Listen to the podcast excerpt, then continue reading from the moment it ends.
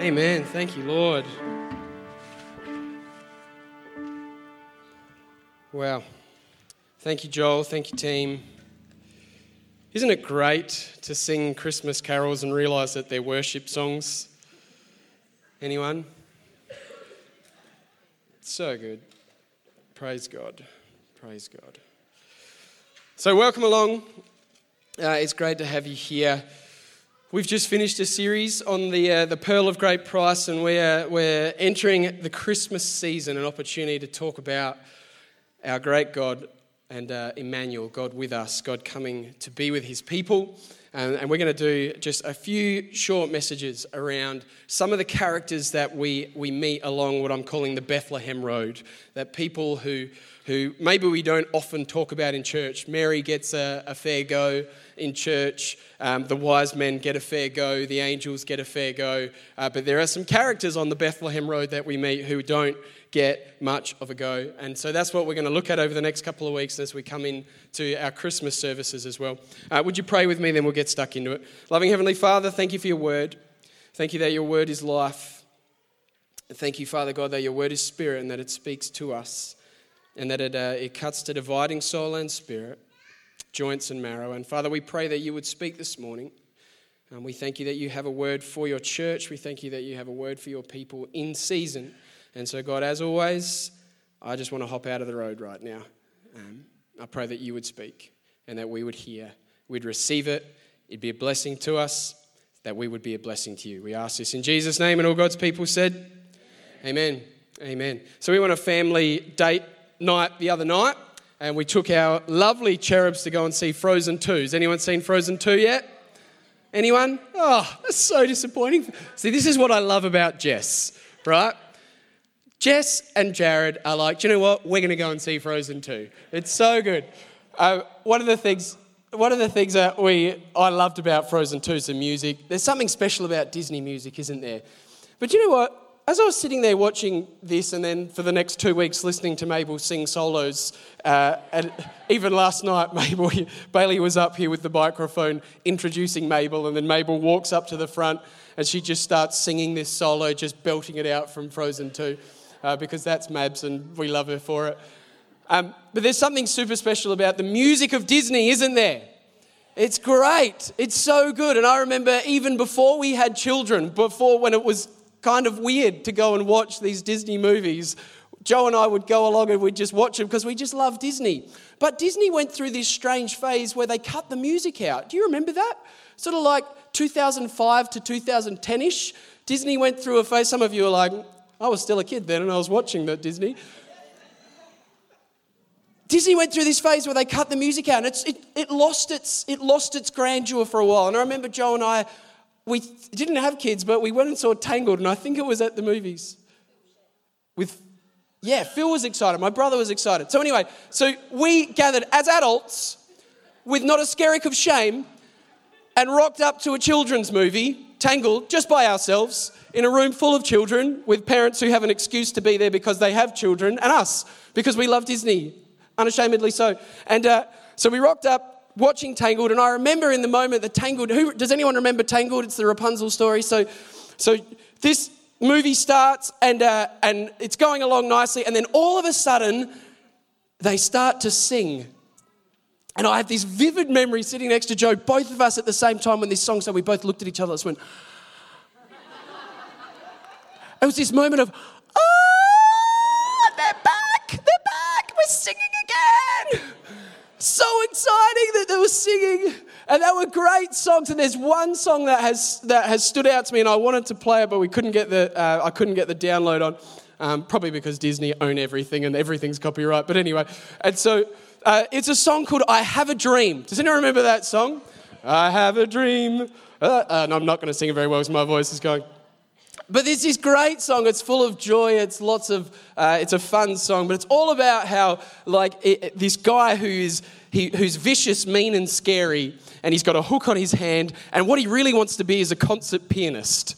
And so he's there and he's, you know, I'm malicious, mean, and scary. Da, da, da. And he's going about that. He goes, like everybody else, I've got a dream. And he hops on the piano and he starts playing, and all these mean dudes start dancing, and it's great fun. And they all start singing, We've got a dream, I've got a dream. Uh, and it's all about this dream that people have. And it's great because it's so true in so many ways that, that everyone's got a dream of some sort, don't we? Everyone has aspirations of some sort. We call it a dream in our Western culture that I want to be something, or I want to do something, or I want to achieve something in my life. There's a, there's a dream that's within each and every one of us. But here's what Disney doesn't pick up on. What Disney doesn't speak of, it's great at talking about this aspiration and this dream that we have, but it doesn't talk about the fact that not many people actually follow that dream. That not many people actually have the guts to get up and say, Do you know what? I'm chasing after it. Because dreams are dangerous things. Dreams can be dangerous things, can't they? You know, when, especially heavenly dreams, especially when God lays a seed on your heart and you think, oh, there's something on that. But the thing about a dream is when God lays a dream on your heart, it actually requires significant cost. What it actually requires of us is that, like, He calls us to a cross, not a couch.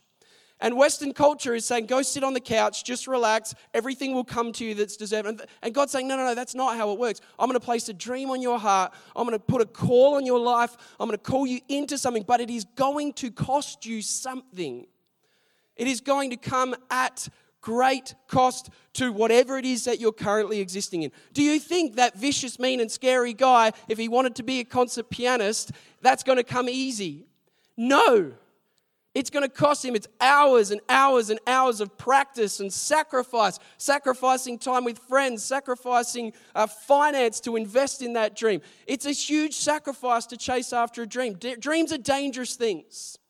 And the other thing about a dream is as you step up and you start to chase that dream and pursue that dream, is actually it may well just lead you down a path into a lifestyle that you didn't see coming. It may lead you down a path where you were chasing after this and you were comfortable and you had your nice four bedroom house with your, you know, your veranda out the front and your whatever out the back, or whatever that Aussie song is, and life's good. And then God says, I'm calling you here. And it's a huge shift, it's a completely different path. Because it costs you something. And just maybe following a godly dream, chasing after what God has laid on your heart, will actually cause you to rouse some resistance from the enemy. You know, when you start chasing after the things of God and you start walking in the call that He has upon your life, trust me, the devil doesn't like that. And all of a sudden, you're in his crosshairs. And what starts out as this amazing, incredible journey with God, all of a sudden, you start encountering some resistance, you start encountering some conflict, and you think, what the heck is going on? Has anybody been there? Where you're going after the things of God, but it's not always easy. You see, dreams can be dangerous things. But I want to tell you today that they are worth it. When God lays a dream on our hearts, it is always, always worth it. Because though the road might be hard, but there's ups and there's downs, there is blessing in that battle. And as we have been talking about, the end of that, the light at the end of the tunnel is the pearl of great price. And he is so worth chasing after. So dreams may well be dangerous, but they are worth chasing. It's true for you and it's true for me. And friends, it is so true of the character that we are going to look at today in this amazing passage of Scripture. So, if you have your Bibles, can you do me a favor? Can you turn to Matthew chapter 1? And we are going to look at the life of a man who took God at his word, who was given a dream, and he said, Do you know what, God? I'm in. And the road was dangerous and it was fraught with ups and, uh, uh and downs and all sorts of things that he didn't see coming. But he was like, if God has put it on my heart, I'm going after it. And there's some amazing lessons that we can learn from this man. And so, reading from Matthew chapter 1, verse 18 through to 25, it says this This is how the birth of Jesus the Messiah came about. His mother Mary was pledged to be married to Joseph.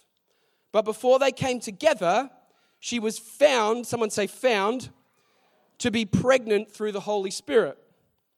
Because Joseph her husband was faithful to the law and yet did not want to expose her to public disgrace, he had in mind to divorce her quietly. But after he had considered this, an angel of the Lord appeared to him in a dream. Someone say, dream.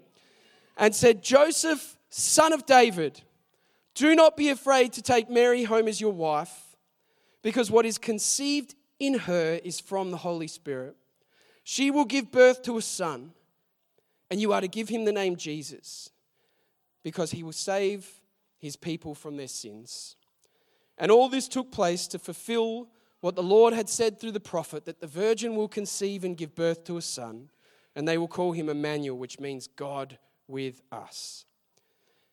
And when Joseph woke up, watch this, he did what the angel of the Lord commanded him. He did what the angel of the Lord commanded him. He took Mary home as his wife, but he did not consummate their marriage until she gave birth to a son. And guess what he called him? not little Joe. He called him Jesus. This is a crazy passage of scripture, and we don't do it just. Some of you have read this passage of scripture a billion times. You've heard it in church over and over and over again, and you're reading this with holy eyes. You're reading this with church sanctified eyes. You know the story, you're like, yep, cool, great, let's move on. Guys, wow. Can I set some context for you? In the book of Luke, it tells us that Mary had a similar dream that an angel of the Lord came to her and spoke to her and said, You're going to get pregnant, right? You're going to get pregnant to the Holy Spirit. And just uh, as a little testimony to that, your cousin Elizabeth is also pregnant. And her son's going to be someone pretty awesome. And your son's not just awesome, he's like, he's like God. He's the Son of God. He's going to save people. He's going to save this nation. He's going to be the new Moses. He's going to be the fulfillment of everything the prophecy is talking about. So Mary has this dream. And in Luke, the Bible says that she was betrothed to Joseph, which is more than engaged. Right? It's more than engaged. It's different from our cultural context where you put a ring on someone. When there's a betrothal, it means money's passed, like money's exchanged, dowry's exchanged okay? There's been conversations that have been had by parents and it's agreed upon, it's done. This is why the NIV actually translates it as that they were married and then it says, then he took her to be his wife. Like English doesn't quite know how to deal with it, right? And in other uh, translations, it'll use that word betrothed. So this is not just engaged. It's not quite, the ceremony hasn't happened, but they're, they're deeply connected legally right now, okay? So she's betrothed to Joseph. She has a dream. She hears about her cousin Elizabeth and she goes, right. And it says, quickly, she got up and she went to visit Elizabeth. Now, Mary's in Nazareth. Elizabeth is in Hebron, about 130 kilometers away. So Mary gets up she leaves for a, a fair while, three months, 130 kilometers to visit her cousin, and then she comes back to Nazareth and she's found to be pregnant. Which means Joseph is like, so here's my betrothed woman who one day disappears and visits her cousin for three months. And when she comes back, she's like, surprise! The Holy Spirit's done it to me. Come on now. If you're, let's put yourself in Joseph's shoes right now. Come on. Are you seriously believing that? Are you going, oh, of course? Yeah, he disappeared for three months to your cousin and you came back pregnant. And God surely did that. No worries. Yep, easy. Okay, let's move on. No, you're not believing that. And this is why the Bible's so awesome. This is why we can trust the Bible, right? Because the Bible, in articulating this, the only way, legally, the only way that a righteous, just Jewish man fulfilling the law, and it says that's what he is in Matthew, we just read it, the only way he would ever marry Mary and take her as his wife is if there was a significant supernatural intervention from God. Because he just wouldn't do it. He's not, he's not marrying Mary because he's like, let's create an amazing story and try and fool people. That's not what's happening here. He would not do it. A Jewish man would never do it. He would get rid of her. It says that he had uh, already con- considered her and he was going to divorce her. That was the way it was going to go, and yet he doesn't. Historically speaking, he doesn't. He marries this woman. They have a son. He goes through life. This is what actually happens. Joseph must have had a dream. The Bible is speaking the truth, friends. And so he hears this word from Mary, and because he's a just, righteous man, it says that he's going to uh, divorce her quietly when he has every right actually to have her publicly stoned to death in, in this culture. He has every right to do that. And he says, No, I'm not going to do that. I'm just going to divorce her, put her away quietly, and get on with my broken life. Because I had a dream. I had a dream that I was going to marry this beautiful girl. We were going to grow up, we were going to have kids, they were going to become my, you know, they were going to take over the family business, the carpentry business. We were going to just live quiet lives in the beautiful little township of Nazareth. We we're going to go, go about life. And all of a sudden, that dream is just blown to bits when this woman comes back pregnant. His dream, his dream is shattered. So he says, I'm going to put her away, but then something happens. The angel of the Lord comes to him. God has spoken, he has a dream, and the angel of the Lord says, Dude, she's telling the truth. He says, She's telling the truth, and now I want you to do something. I want you to go and marry her, and I want you to look after her, and I want you to be the earthly father of the Son of God. And it says that he did all that the Lord commanded him. Wow. Wow. In this context, do you think anyone else believed the dream? We know they didn't. When you read through the scripture, they're constantly mocking Jesus about who his father. You don't even know who your father is. There were rumors, there was talking all of Joseph's life and yet he was faithful to the dream, he was faithful to the call of God. It was dangerous. It changed the course of his life. It impacted him dramatically, but he did it because God put it on his heart, because God had a higher calling for his life. And there's such a powerful message in this for us in will we faithfully follow the call of God? And what is God looking for in the people to whom he would bestow that seed, that he would drop that dream, that he would say, "Hey, I'm calling you into something different, something greater, something more significant to impact the world." What is he looking for? I find myself reading this. I'm like, what is it about Joseph? Why Joseph? You know? Why is it that God before time began, had thought to himself, do you know what? I'm going to just position Mary with this bloke Joseph, and they're going to they're going to make this happen. They're going to do a great job of raising this child and the way he should go and prepare him for the, the ministry and the work and the life that I have for him. He's like, why, why Joseph? To me, he doesn't fit the bill. Anyone else? Wouldn't you choose a rabbi? Wouldn't you choose a teacher? Wouldn't you choose someone who's like high up in the church? Who gets this stuff? Wouldn't you? Why would you choose a carpenter? Why would God choose a carpenter to father the Son of God whose ministry and life is going to be communicating the, the message of God? I just think it's fascinating. And I think I just want to show you three things that I saw when I went through this. Is that all right? Three things. I think the first thing that we see that God is looking for when He's choosing these people is He's choosing character over competence. He's choosing character over competence. You know, Second Chronicles 16 9 says, The eyes of the Lord roam to and fro about the earth, looking to strengthen those whose hearts are fully committed to Him.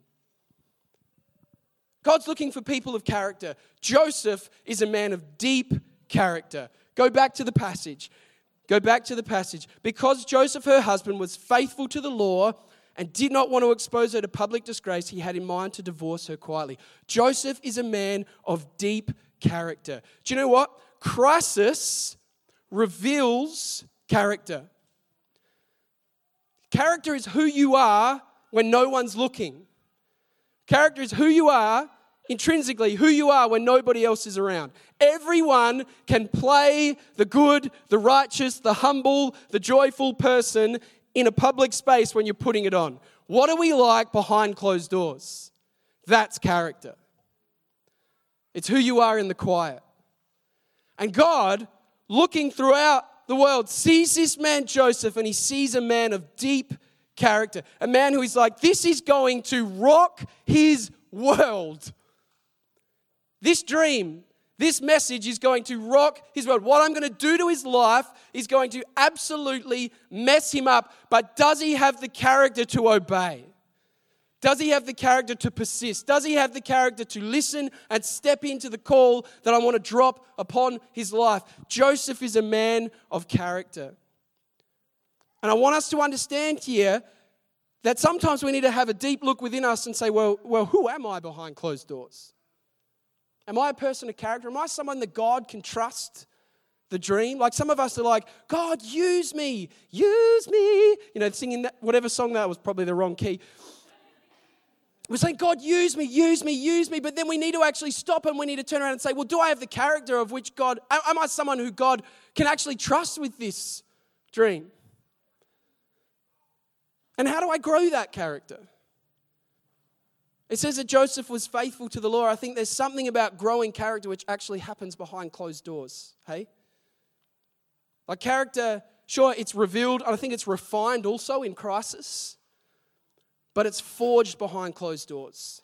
It's forged in the quiet place. It's forged with time with God. The Bible says that let's be transformed by the renewing of our mind. If we want our character to grow, we actually have to sit with God. We actually have to ask God to shape us and mold us and grow us. We have to get alone with the King of all kings and the Lord of all lords and allow His words to wash over us and allow our hearts to be drawn towards Him. And as they are, He will refine us, He will renew us, He will begin to transform us more and more and more into His likeness, and we will start to become the very people that He has created and called us to be. Amen? He's calling us to be people of character. Secondly, we see something in Joseph that I think God just loves when he's trying to drop a dream on someone's heart because a dream is a dangerous thing and a dream is a hard thing to carry, but he's looking for, he's looking for courage. He's looking for courage. The angel says to him, Do not be afraid. Why does he say that? Clearly, because Joseph has reason to be afraid. Not just because of the angel, but because of everything else that's going to come with this. Everything else. When you say, Yeah, God, cool, I'm going to go and marry this woman who the world thinks is an adulteress, right? And I'm going to raise this son as my own, and I'm going to invest everything into him despite everything else going on. And then when God says, Actually, when the child's born, hey, King Herod wants to kill him, and probably you as well. So head off to Egypt for a while. And he's like, Sure. And off he goes to Egypt for two years, leaving the business, leaving family, leaving friends, leaving everything he knew to be true for the sake of the call of God. That takes courage. That takes enormous courage. And it reveals character. It reveals that this man is a man who is obedient and just and honest and trustworthy. That he didn't say, nah, this is too hard. I've done nothing wrong. I don't really believe this dream. Anyway, she can go and do it herself, and I'm going to go back to the comforts of Nazareth. But he says, no.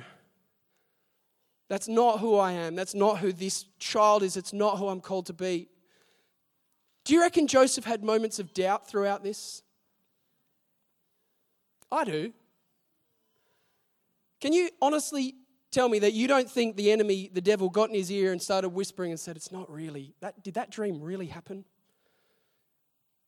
Mm, was that an angel or had you just had too much curry that night? You know what I'm saying? Like, how often does the enemy come and whisper? It takes courage to believe the word. It takes courage to step out in faith. It takes courage to step into the call of God on your life. And here's what I want to show you something. I want to show you something that, that the, that the angel does to build this courage in Joseph. Because courage comes out of identity. Courage comes out of knowing who you are. Courage comes out of knowing the, knowing the call. And I love what, what the angel says to Joseph, right? So in verse 20, after he had considered this, so after he'd considered the fact that he was going to divorce Mary and do his thing, the angel of the Lord appeared to him in a dream and said, Joseph, son of David, do not be afraid. Joseph, son of David. What is he doing here?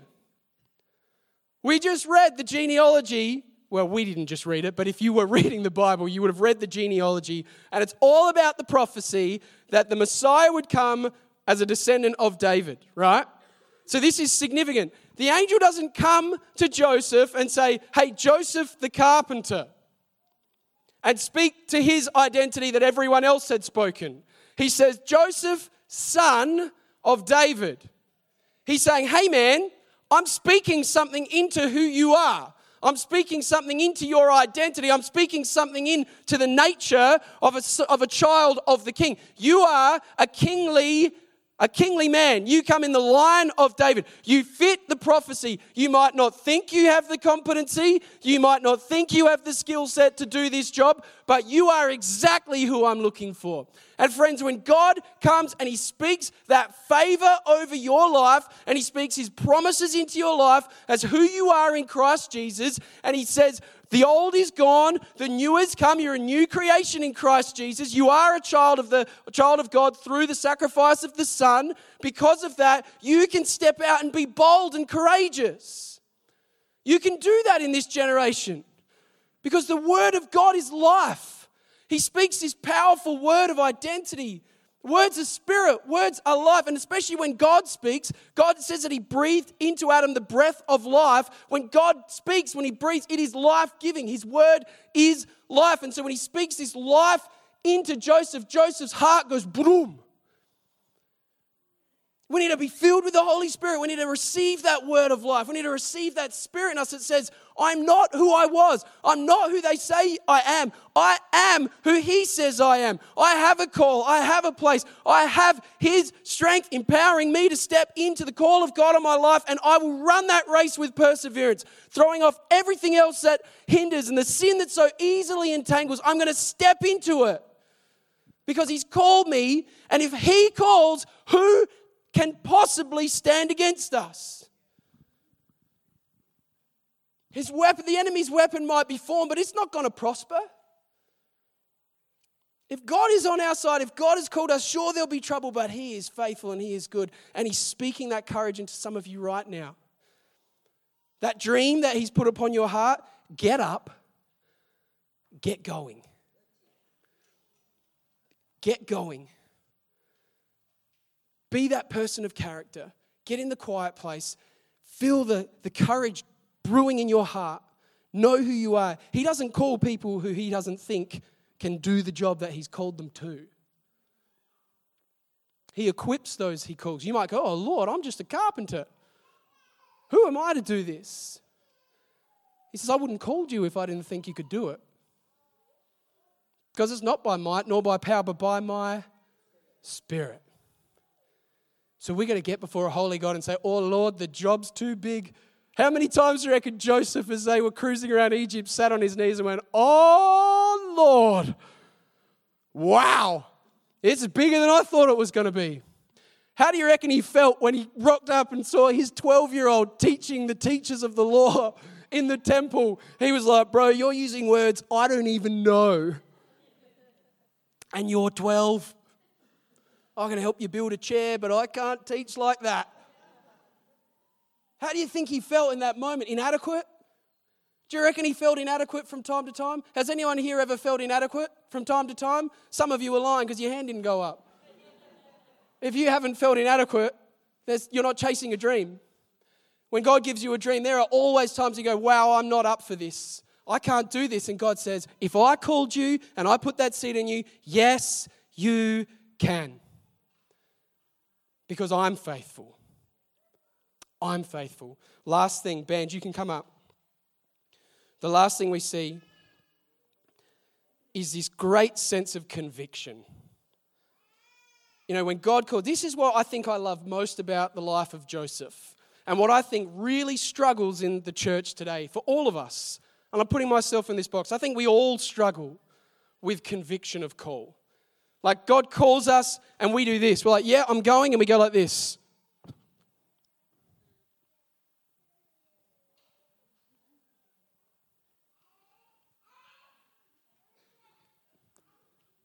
That's not what Joseph does. Joseph does this. It's awesome. It says he just got up. Here, let's read it. Let's read it. Right? So she'll give birth to, after all this took place, uh, so that the thing when Joseph woke up, verse 24, he did what the angel of the Lord commanded him. He took Mary home as his wife, and he didn't consummate their marriage until she gave birth to a son, and he gave him the name Jesus. Let's work from reverse, right? Okay. In that culture, you have a child. What do you call that child? Firstborn son. What do you call him? The father. You call him your name because basically he's putting your stamp on saying, he's mine. So a lot of these issues that Joseph is going to have for the rest of his life changes if Joseph just calls him little Joe. Sure, there's like the stuff of, oh, what happened there? Mary left, and, you know, did you guys have a little moment, you know, before marriage, get pregnant, all that stuff? And then it's like, cool, like there's forgiveness, there's grace, and on we go, right? And all of his issues are resolved. They go, okay, they, you know, they made a mistake. God's good, God's gracious, off they go, that's his son. But he doesn't. He calls him Jesus. And so for the rest of his life, there's rumors about whose child this is. And yet, with great conviction, he just faithfully walks the call. He just faithfully serves. He just faithfully honors the call of God in his life. Obedience, even in the face of opposition. Obedience in the face of opposition. The second thing that we see here is that he, um, not only does he call the child Jesus, but it says he didn't know her. Now, for some of you who don't know your Bibles that well, and when you read that word consummate, some of you still need a little help around there. I'm not going to get too, uh, too, too detailed with you here. But when it says that he didn't know her or didn't consummate the marriage, it means they didn't have intimacy. And if you want me to go further than that, well, you need to have a conversation out in the car park. So he marries this woman. Now, when we get married in our culture and you've been waiting and you get married and you're legally allowed to step into the fullness of what that marriage holds for you, that takes great conviction to say, uh uh-uh, uh, i am going to be obedient. I'm not going to, I'm not going to touch that. I'm going to hold back. I'm going to honor God. And when the timing's right, I'm going to step into the fullness of the intimacy which God has brought for me. I think some of us need to hear that today. Because this man was married and he heard the call of God and he said, No, I'm going to do what's right, not out of law, but because he knows what God says is good. And some of us need to hear that call today. That same word's been spoken. Say, that's not yours yet. Wait. Wait. Wait for the right moment. Wait for the fullness of intimacy. Wait for the opportunity when that flourishes, when it brings life. Wait. Wait on the Lord. Wait for the call of God. And the third thing that we see, which I, I love, is this call to Egypt. That he just faithfully goes to the foreign land. He faithfully goes and invests in foreign people. He faithfully steps into this new direction and new vision for what God has for his life. And Egypt wouldn't be easy. Egypt would not be easy, and yet he goes. Why? Because God called. Because he's a man of conviction. So, God has a dream for us. God has a hope for us. God has a call upon each and every one of our lives. And the lesson through Joseph is that God's looking for people of courage, He's looking for people of character, and He's looking for people of conviction. And I just feel to pray over us this morning that we would that we would be that church, that we would be those people. No one's perfect, are we? No one's perfect. No one's going to get it right 100% of the time. I'm the first one to put my hand up and say that right now. No one's perfect, but what's our heart? Where's our heart direction? Are we seeking first the kingdom and its righteousness? Are we chasing after the things of God? And if we chase after the things of God and He starts to impart dreams upon our life, can we walk in that? Can we slowly step, slowly step, slowly step towards that call? And you will be amazed. This boy, Jesus, is the Savior of the world. And He had a father who trained him in the way he should go. A father who didn't make it to the cross. A father who died at some point between the age of 12 and 23 of Jesus' life. but a father who history looks back and says, Do you know what? He didn't say a single word. We don't have a single word that Joseph spoke, but we can watch him. We can see what he did. We can see character. We can see courage. And we can see conviction. I wonder if we can go and do the same by the power of the Spirit who calls. Stand to your feet. Gracious and loving Heavenly Father, you are so good. And God, we thank you that as we come to Christmas, we encounter characters who we don't often talk about, but we thank you that each and every one of these people have a story. And each and every one of these people are included in the canon of Scripture for a reason because you want to teach us something. You want to show us something. You want to reveal something about your character and your nature. And so, Lord, I just want to pray over us as a church today. I want to pray not for condemnation. If anyone here has heard anything and the Spirit's convicting, that they would not experience condemnation in this place. No, no, no, no, no, no, no. That's not what the Spirit of God comes to do. That's what the enemy comes to do. What you come to do is to bring life and life to the full. And if we're feeling challenged right now, it's because you want life for us. You're saying, hey, just get up and keep walking. Come to the quiet place. Come and be courageous because of who you are. This is who I've made you. No condemnation in Christ Jesus. You're my child and I love you and I've called you for a purpose. So let's start walking in purpose. Let's start walking in freedom and walking in faith. And as we walk in those things, may we be people of great conviction, knowing the great call which we carry to be the light in this dark world. And may that be true of us. We ask this in the precious, almighty, and powerful name of Jesus. And all God's children said, Amen. Let's worship. You've been listening to a sermon from Hills Baptist Church. To find out more or to hear other great content, find us at hillsbaptist.com or on your podcast app.